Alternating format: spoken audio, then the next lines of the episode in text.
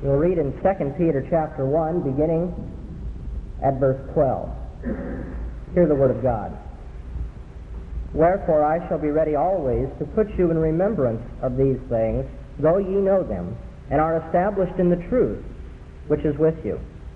And I think it right, as long as I am in this, am in this tabernacle, to stir you up by putting you in remembrance, knowing that the putting off of my tabernacle cometh swiftly, even as our Lord Jesus Christ signified unto me. Yea, I will give diligence that at every time ye may be able, after my decease, to call these things to remembrance. For we did not follow cunningly devised fables, when we made known unto you the power and the coming of our Lord Jesus Christ, but we were eyewitnesses of his majesty. For he received from God the Father honor and glory, when there was born such a voice to him by the majestic glory, "This is my beloved Son, in whom I am well pleased." And this voice we ourselves heard, borne out of heaven, when we were with him in the holy mount. But we have the word of prophecy made more sure, whereunto ye do well that ye take heed, as a lamp shining in a dark place, until the day dawn, and the day star arise in your hearts. Knowing this first, that no prophecy of Scripture is of private interpretation. For no prophecy ever came by the will of man, but men spake from God, being moved by the Holy Spirit. Amen.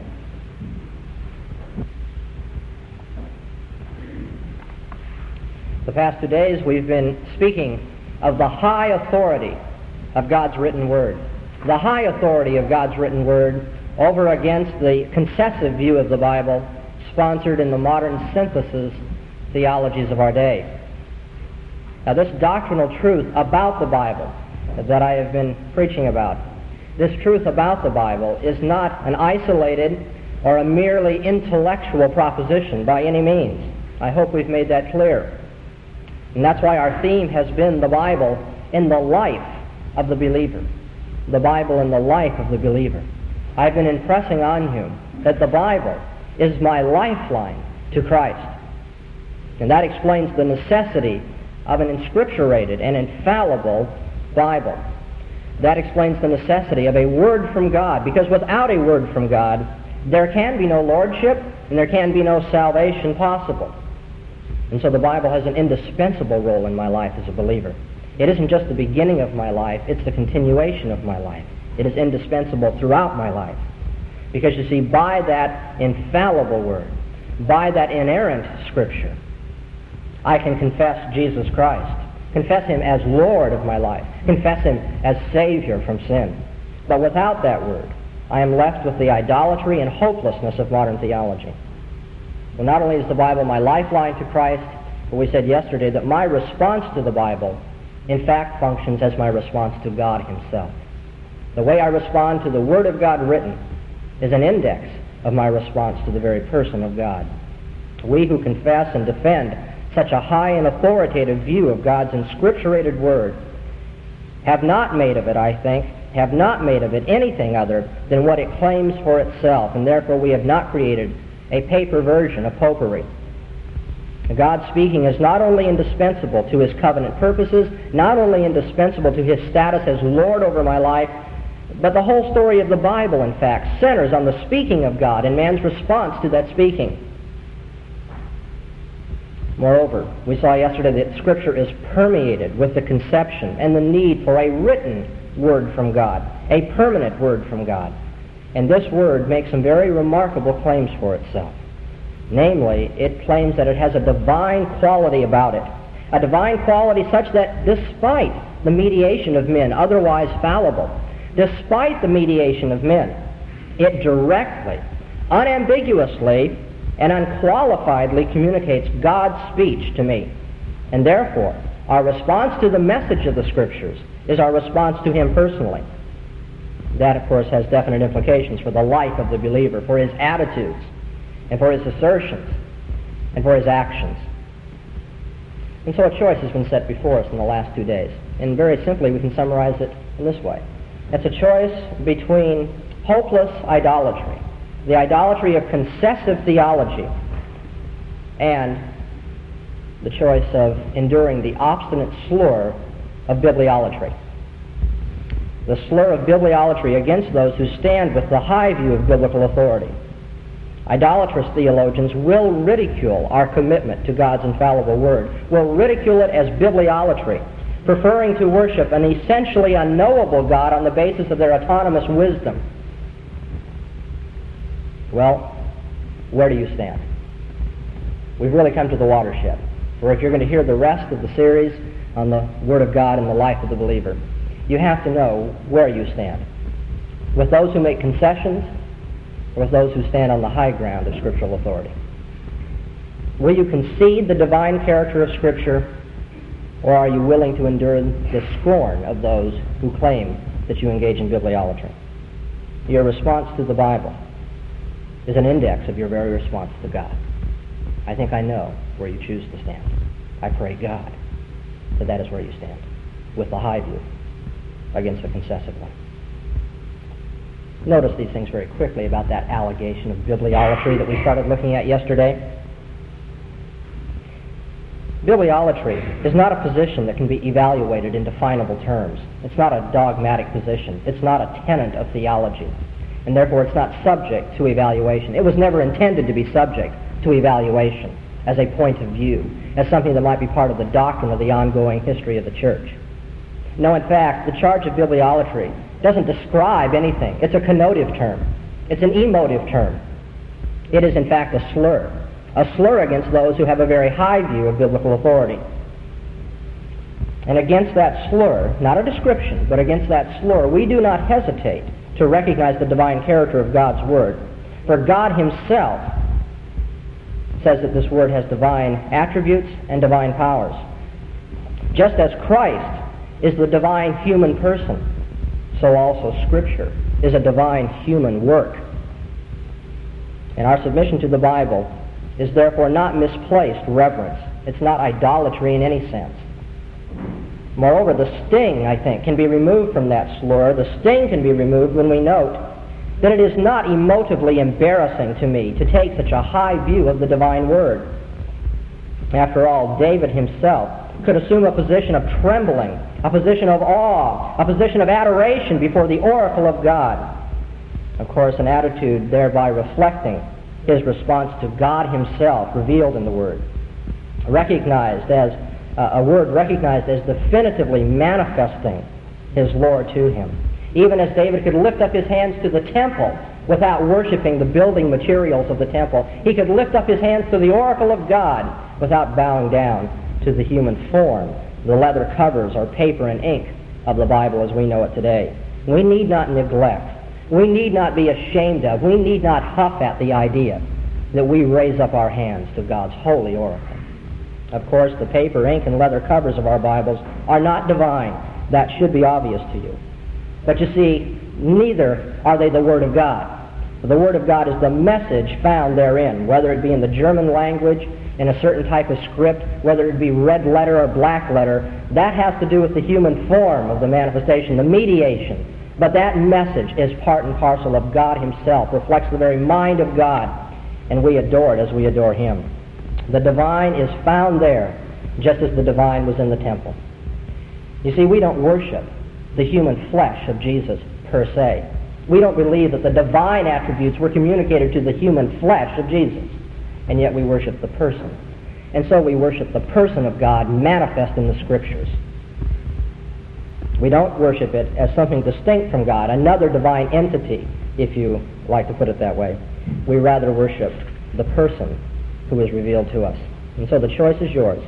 Shall you be guilty of genuine idolatry by turning away from God's self-attesting Word, turning away to an unknowable God that is worshipped on the basis of human wisdom?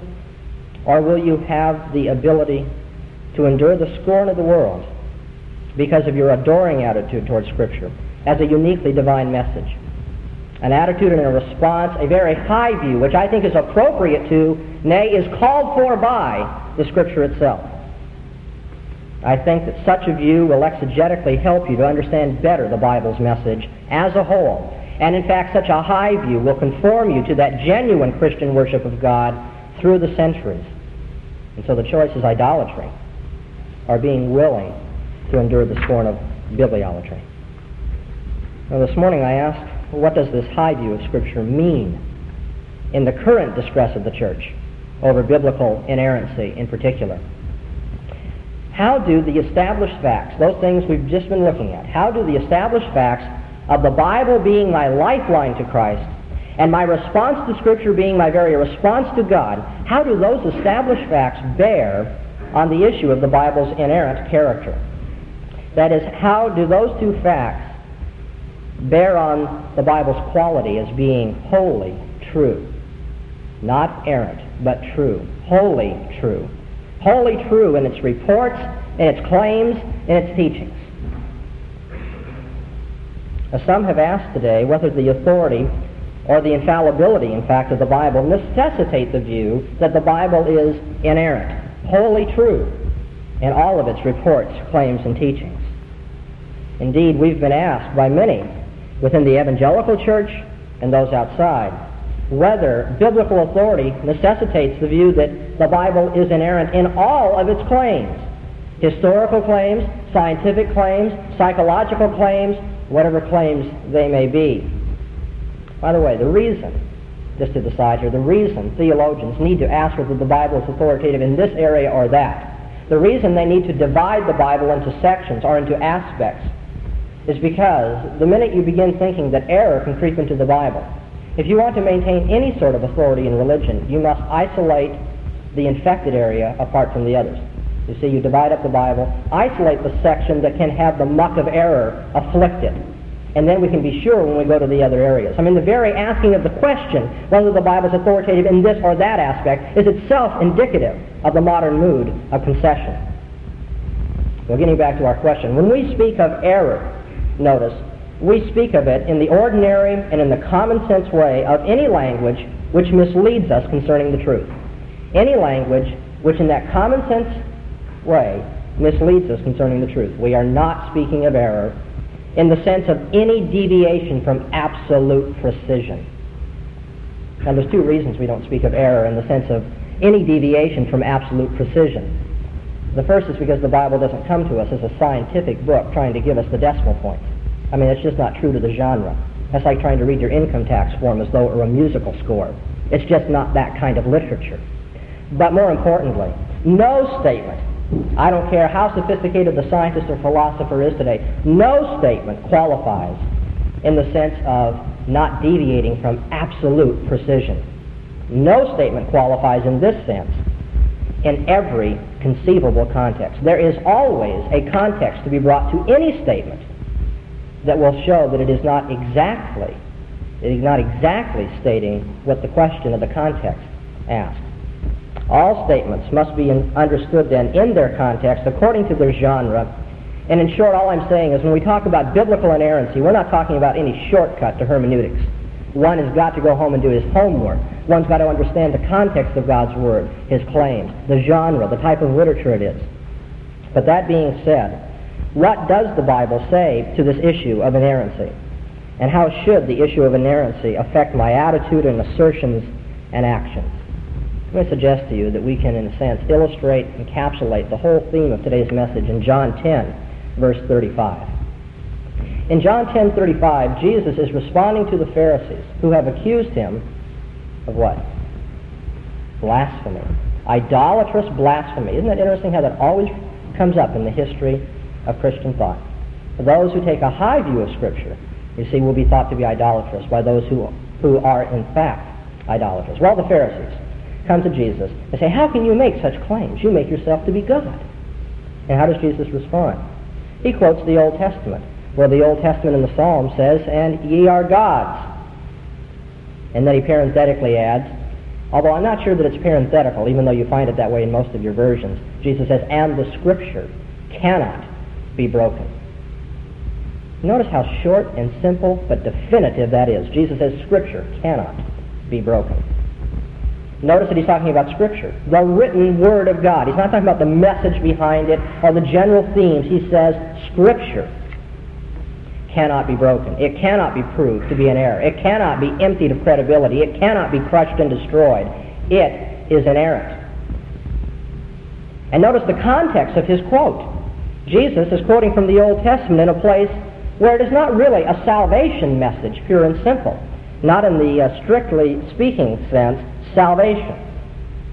There's no isolation and division in, in Jesus' approach to the Bible. He can go to even that section of the Old Testament that just in an offhand way speaks of the judges of Israel as gods and make his point. In fact, Jesus' argument, you will see, is based on one word in the quotation, gods.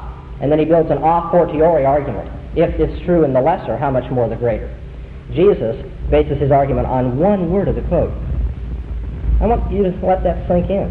The Word of God. The Scripture cannot be broken, cannot be proved to be in error. The text of the Bible, even to the Word, the single Word, is inerrant. In fact, if that strikes you as a high view of biblical authority, you will notice in Matthew the fifth chapter, Jesus applies the same high view of scriptural veracity and validity to the very letters of the words in the Old Testament. He says, not one jot or tittle shall by any means pass away from the law until everything has been accomplished. Our Lord and His apostles looked upon the entire truthfulness and the utter trustworthiness of that body of writings which they called Scripture as so fully guaranteed by the inspiration of God that they could appeal to them confidently in all of their statements of whatever kind as absolutely true. They could adduce their deliverances on whatever subject with a very simple, it stands written at the end. They could end all strife by such a claim.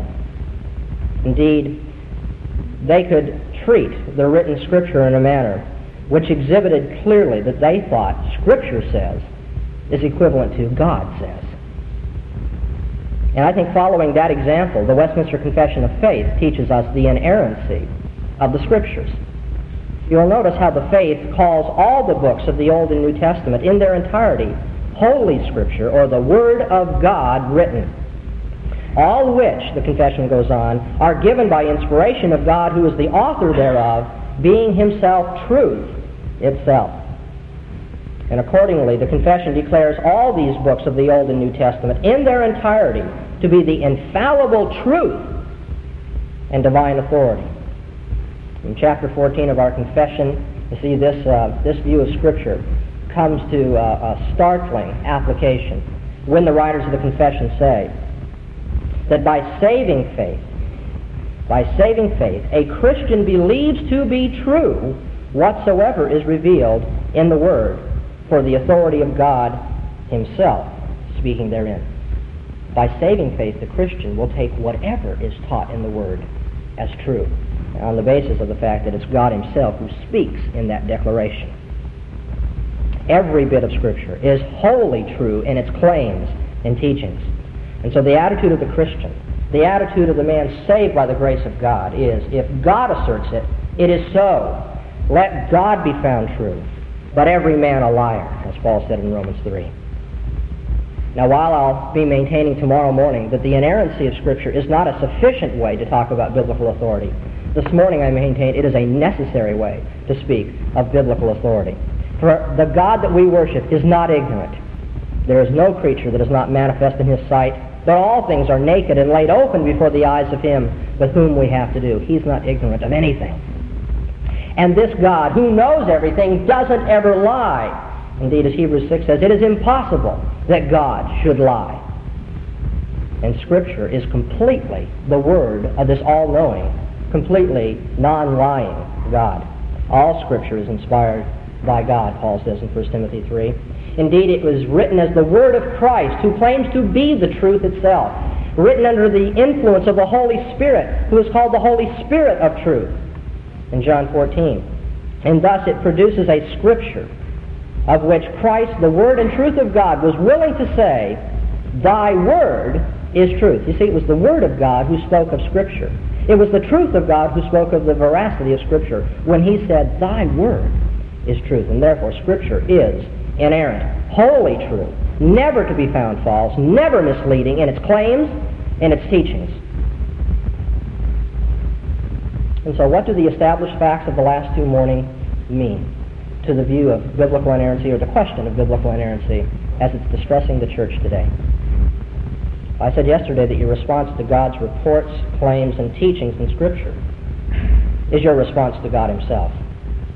And so I ask you, can you conceivably think of yourself reacting to his claims in any area of life, his claims in any area? Can you conceive of yourself as ever saying to the very face of God, I'm not sure.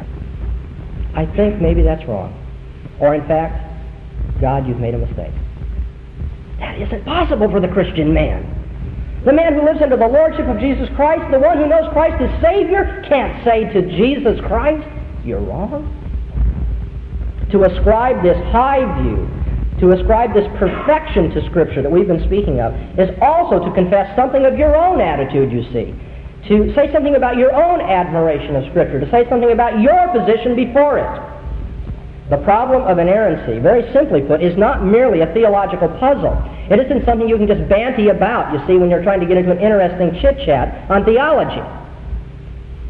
It is a matter of self-examination. It's a matter of rethinking your criteria, your standards. It's a matter of thinking about your relationship to the Lord. Could David say, when he said the law of God is perfect, all but it's making mistakes here and there? Could Jesus, who said the Word of God, the Scriptures, cannot be broken, turn around and then say, but they make mistakes in this or that area of history? No, I say that your response to God's reports and claims, your response to God's teachings, is your response to God himself. And that's why we affirm the inerrancy of Scripture. The God who is holy truth itself cannot lie, cannot be mistaken, cannot mislead. He has not made an error, not even one, in the Scripture. But then secondly and lastly, it's also a matter of considering your relationship to the Savior. Not just your response to the Lord, but your relationship to the Savior. Let me leave you with this question. How can you be sure? I don't say how can you hope. I don't say how can you long for. I don't say how can you even believe. I say how can you be sure? How can you be sure that your sins are truly and completely forgiven? How can you be sure that you have been justified by the resurrection of Jesus Christ? The Westminster Confession says that it is possible for a Christian and desirable for a Christian to have an infallible assurance of his salvation.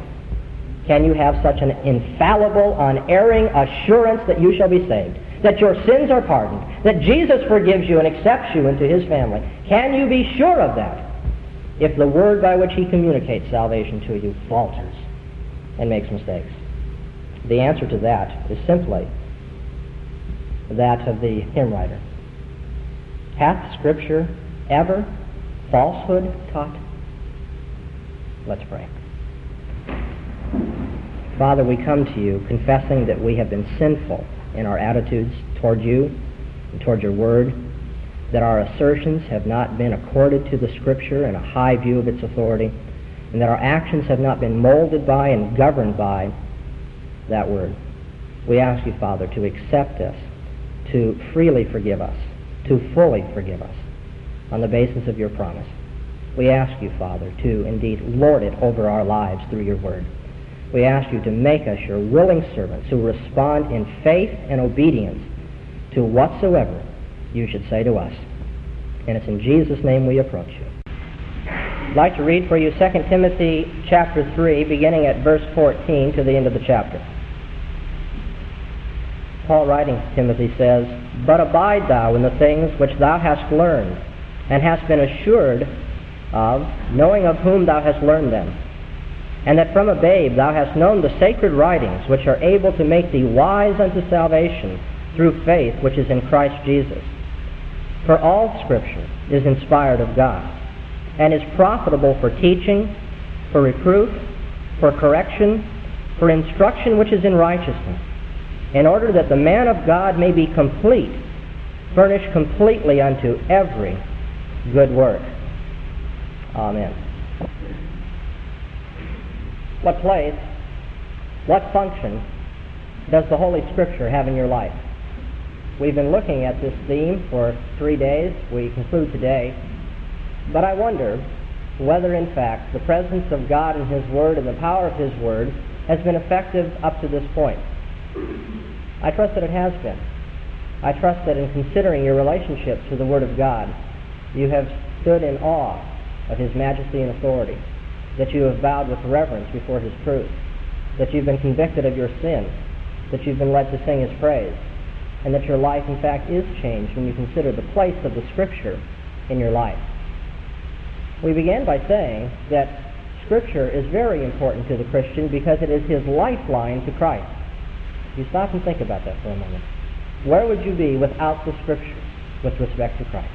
It is, in fact, a lifeline to Him. For if there is no word from God, no assured word, no infallible word from God, then there is no Lord, and there is no Savior. There is no assured salvation, and there is no discipleship. I said as well that your response to the Scriptures is always your response to God Himself. And therefore, despite the mediation of men, despite the mediation of paper, the fact remains that your response to the Word of God written in the Scriptures is your response to His own personal address to you. And therefore, we said yesterday that you, as a Christian, one who lives under the Lordship of Jesus Christ, one who knows the assured salvation of this Savior, you will submit to every claim and teaching of the Bible. You will submit to it as wholly true, as inerrant, for you can't call your Lord mistaken. You can't respond to His Word by saying, I doubt it. You cannot jeopardize your saving relationship with Jesus Christ by saying that His Word is afflicted with mistakes. So the Word of God is a necessity for our Christian lives. It's a necessity given God's status as Lord. It's a necessity given His covenant, which governs our lives, especially His covenant in terms of its saving purposes for our lives. And this Word is inscripturated. This Word is inspired. This Word is infallible and inerrant. And this is what we have meant in the past three days, why our high view of Scripture over against the idolatrous practices of modern theology with its concessions to autonomy. Our high view of biblical authority is such that the Bible governs our lives in the ways that we've been speaking of. Yesterday I said that inerrancy is necessary to a high view of Scripture. And I hinted at that time, and I would take as my theme this morning, that although inerrancy is necessary to biblical authority and to a high view of Scripture, necess- uh, inerrancy is woefully inadequate as a way to describe the authority of the Word of God. That may sound strange coming from somebody who takes his life calling the defense of the truth of God's Word. That may sound a little bit strange coming from somebody who thinks that the inerrancy of Scripture is in fact a battlefront that needs to be fought today, shall be fought today, and will determine the course of the evangelical church. But I say to you, inerrancy is woefully inadequate to describe what we mean by the authority of God's Word. Yes, it's necessary, but it's not sufficient. It is not, in fact, too strong a word to describe biblical authority, but I want to tell you this morning, inerrancy is too weak a word. It doesn't say nearly enough about the authority of God's Word. For you see, the authority of God's Word is all-pervasive. And I mean that it's all-pervasive in three senses. It's all-pervasive because it's authoritative at every time in my life and under every circumstance. God's Word is all-pervasive in its authority because it is radical, it is unrestricted, it is unqualified, it is absolute. It covers everything. And thirdly, the authority of God's Word is all-pervasive because it touches upon every type of language we find in the Bible. It takes many forms. And so the all-pervasive authority of God's Word, which is what I really want your hearts to resonate to today before you leave, to see that it is always authoritative in all circumstances, that it is authoritative in every area of life, that it is radical and absolute, and that it is authoritative in every type of language we find in the Bible. The Word of God utters a declaration of God's covenant lordship. If we could just reflect upon that statement and the way the Scriptures present that to us, we would get the point of this morning's address. The Word utters a declaration of God's covenant lordship, that is, His sovereign position in relationship to our lives, His sovereign position in every facet of our lives, His sovereign position at every moment of our lives. God's authority is that sovereign right to govern the total conduct of His creatures, to govern it at all times, to exercise this authority in every area of our life. And that authority of God, I've been maintaining this week, is expressed in the Scriptures of the Old and New Testaments. The authority of Scripture is the authority of God. The authority of Scripture is the authority of the sovereign covenant Lord himself. And that authority is an all-pervasive authority. First of all, it's all-pervasive because it operates at all times. The all-pervasive authority, the lordly status of the Word of God, is seen that Scripture always expresses God's presence to us.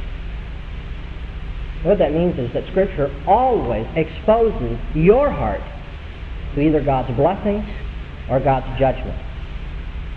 All revelation from God provokes a response, for it always achieves its own purpose. Notice how Isaiah the prophet could say, speaking the Lord's word, "So shall my word be that goeth forth out of my mouth.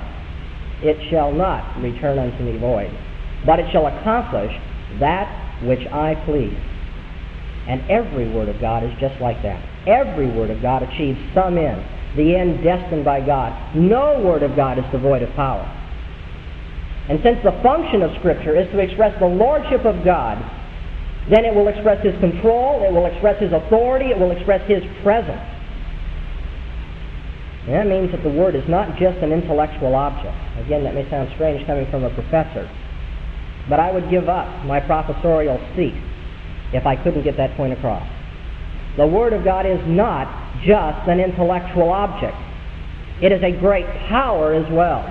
It's a great power because of the Holy Spirit's constant presence with the Word, driving it to the heart of man and discerning the intents of that heart, and either provoking judgment or moving us to praise and blessing. I think we tend to ignore the power of the Word because we are insufficiently aware of the presence of God speaking to us in His Word. But with such divine power, we dare not trifle. We can't handle the Word of God in the way that is so often portrayed to us that we should. I mentioned this once before, but I again illustrate. You cannot think of your devotional reading of the Bible as in some sense categorically different from your academic study of the Bible. You cannot think of devotion divorced from the study of the Word of God. And that's just part and parcel also of the same attitude that would, that would distinguish radically between the lectern in a theological seminary and the pulpit. They are not categorically different. And if they are made categorically different, we do sin grievously against the presence of God in the Word because we trivialize the Word in our devotion, in our preaching. That's not academic, that's not study, that's somehow appealing to the emotions. We not only trivialize our devotion and our pulpits, but I think we trifle with our study and teaching, and we make them, and I say this to my colleagues as well, we make them hardening exercises for our students. If our study should become something less than the address of God to our students in His Word, then we make God's Word abstract. We make it to have little to do with the kingdom, with personal commitment, with a real sense of prayer and thankfulness. That is to say, although we may not intend it, we make it something of a game. That's why you cannot divorce the study of God's Word from devotion to God's Word. That's why you can't divorce the lectern from the pulpit. They are part and parcel of one another. And the reason for that is because there's one Lord over our study and one Lord over our devotion and one Lord over our lectern and one Lord over our pulpit. And He expresses in one place His one will to you at all times through the Scriptures. God's authoritative Word expresses His covenant lordship at all times then. And any time we deal with it, it has some effect on us, for good or for ill. We are to have the Word written on our hearts, in study or in devotion. And the writing of that Word on our hearts will make us obedient to it, responsive to it, responsive to our Lord and Savior, and blessing. The authority of the Word is not only all-pervasive because it always has, has some effect on us, and we can't handle it as though it were just some intellectual object. But the authority of God's Word is all-pervasive because it is radical, and it is unqualified, it is unrestricted. And by that I mean that it's the authority of God Himself. And you will notice what the authority of God means, what it means to be the Lord in Scripture. In the first place, it means that God's claims cannot be questioned. That's how radical His authority is. You know, that kind of deference is to be given to nobody else but God, but it must always be given to God. It's very important for the defense of the faith. Those of you who've had apologetics know that. But it's very important for the life of the believer. You can never call into question God's word. It cannot be questioned. Notice how Paul deals with such an attitude in Romans the fourth chapter, in Romans the ninth chapter. Just look at Hebrews eleven, the attitude of Abraham. How Abraham was willing not only to sacrifice his son, but willing to sacrifice his intellect. Abraham knew that the only way God could fulfill his promise was through that one son, that one bare son at the end of his days that he could have, Isaac. And yet God said, take that only son of promise and sacrifice him. I tell you, Abraham was not only willing to sacrifice his son, he was sacrificing his intellect. He said the word of God cannot be drawn into question. That is what it means to be the Lord. It's radical in another sense, too. His covenant lordship transcends all other loyalties. Nothing else can take precedence over the claims of God on my life. There can be no competition, no other gods before him. And so it cannot be questioned.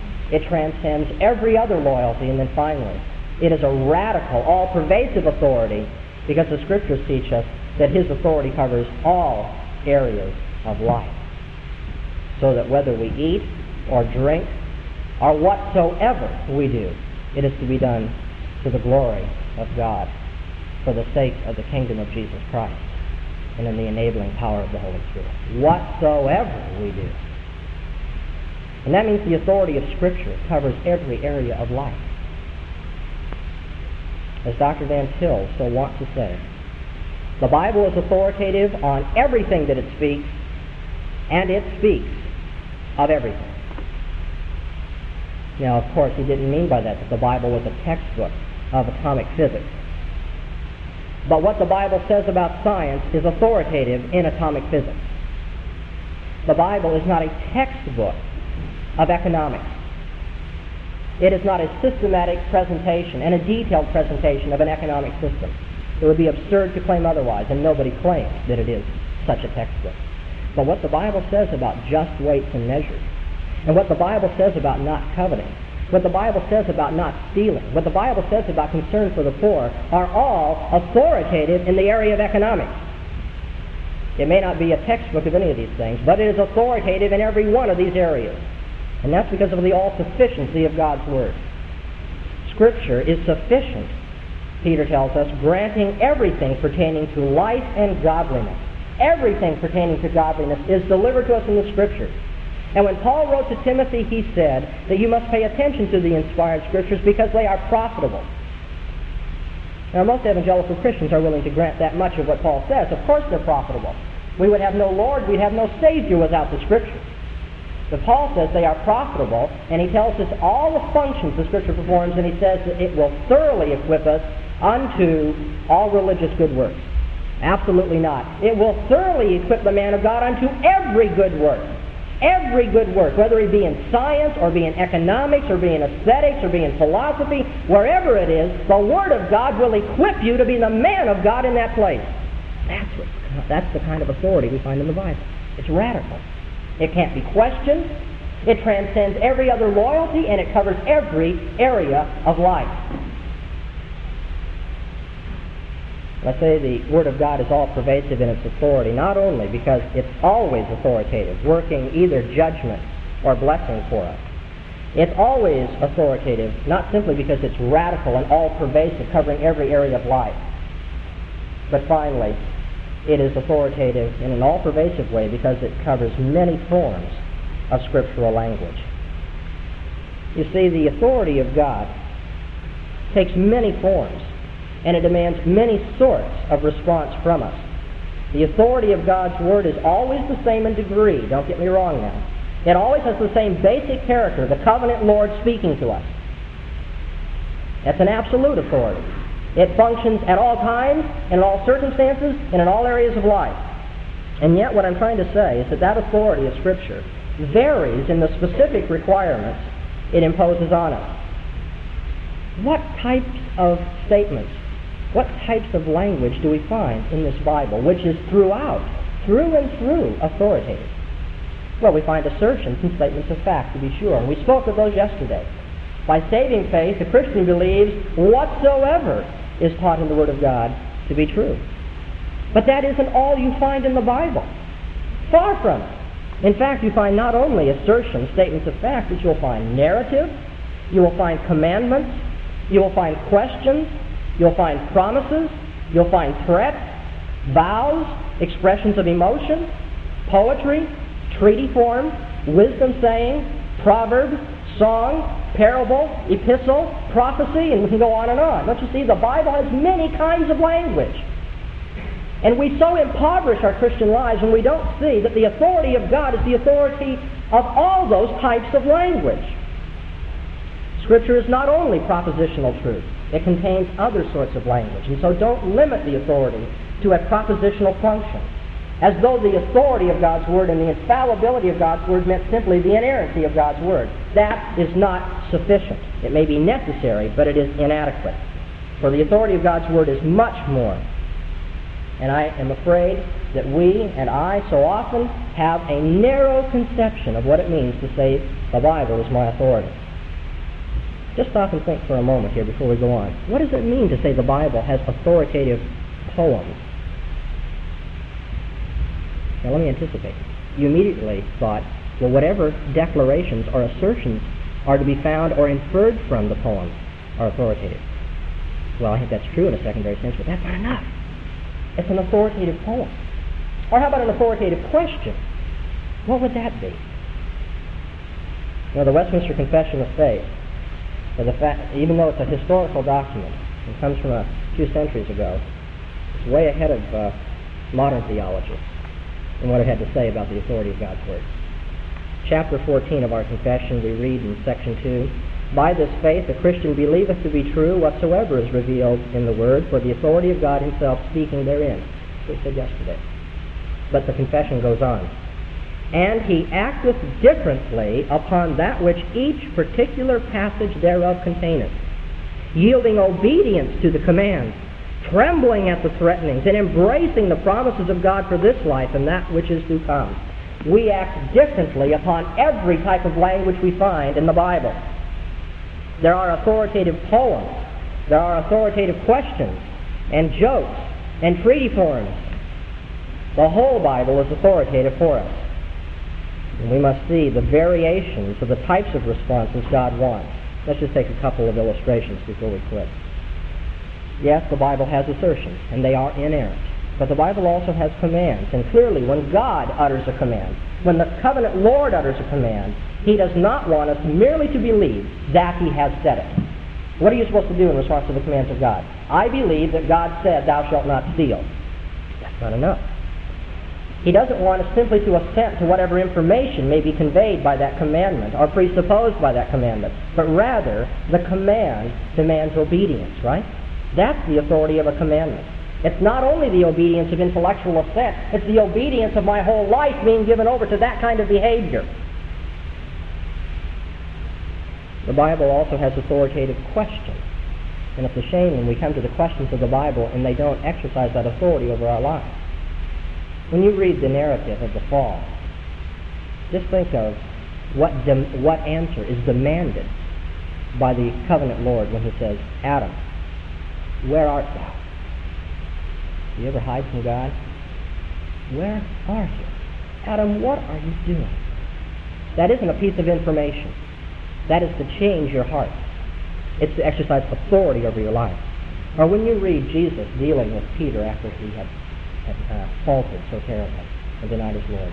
When you hear Jesus utter this question to Peter, Peter, do you love me? That question has authority over your life, not just over Peter. Do you love him? When you come to the epistles and you find Paul asking, shall we sin that grace may abound? That question has authority in your life. Yes, there are authoritative commands and there are authoritative questions. There are authoritative poems and songs in the Bible as well. What would an authoritative poem be? Well, Scripture teaches us that the songs of the Bible are a matter of great importance. See, that's very contrary to the modern tendency in songwriting, isn't it? I mean, something's at the top of the charts for a week or two or even six weeks, and then it's gone. and then you hear it in oldies but moldies time. But that is all there is to these songs. But God's songs are permanent. And God's songs are to be sung by His people in all ages. God's songs are to go to the very bottom of our heart. They are to affect our deepest feelings, and they are to draw forth from us a bursting forth into joyful praise. That's how the song receives its proper response in the Scripture. Well, I hope you begin to get the point. What is the place of the Bible in the life of the believer? It's your lifeline to Jesus Christ. And your response to it is your response to God Himself. And that means whatsoever the Lord says, you declare to be true. And you hold the Bible to be inerrant. And you let it exercise control over your thought life. But it's far more than that. It means, as we've seen this morning, to, to take the Word of God is always powerful, either provoking me to blessing or hardening my heart unto curse. The Word of God is radical in its authority. It cannot be questioned by anybody. It transcends every other loyalty in your life. And it covers every aspect of life, being all-sufficient to make you a man of God. And finally, the authority of the Scripture is the authority of every type of language we find in it. It means authoritative poems, and authoritative questions, and authoritative commands, authoritative narratives. All of the Bible is authoritative, because the covenant Lord cannot speak without expressing His absolute authority over your life. Why is a high view of Scripture necessary? Why do we hold to the infallibility of the inspired Scriptures? Paul capsulated it for us when he said, the Word of God is inspired. And because it is inspired, it is profitable to you for teaching, for reproof, for correction, for instruction in righteousness, so that the man of God may be complete, furnished completely unto every good work. God calls you to be complete men of God. And He's equipped you with the sword of the Spirit, which is His Word. Let us pray. Father, exercise your covenant lordship over us today. Be our authority, our all-sufficient authority, our highest and ultimate authority, our all-pervasive authority. Make us your servants. Teach us to obey. Teach us to sing. Teach us to give the proper answers to your questions. Teach us to believe whatsoever you say. Teach us what it means to be men of God, perfectly furnished unto every good work. And we ask these things in the name of Jesus Christ and for the sake of His glory. Amen.